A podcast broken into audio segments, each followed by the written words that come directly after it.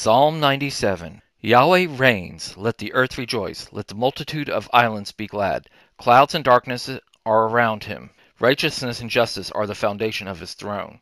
A fire goes before him and burns up his adversaries on every side. His lightning lights up the world. The earth sees and trembles.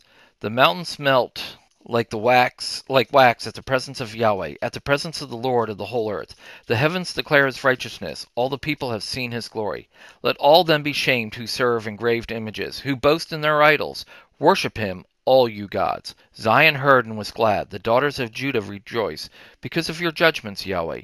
For you, Yahweh, are most high above all the earth. You are exalted far above all gods. You who love Yahweh hate evil. He preserves the souls of his saints. He delivers them out of the hand of the wicked. Light is sown for the righteous, and gladness for the upright in heart. Be glad in Yahweh, you righteous people. Give thanks to his holy name.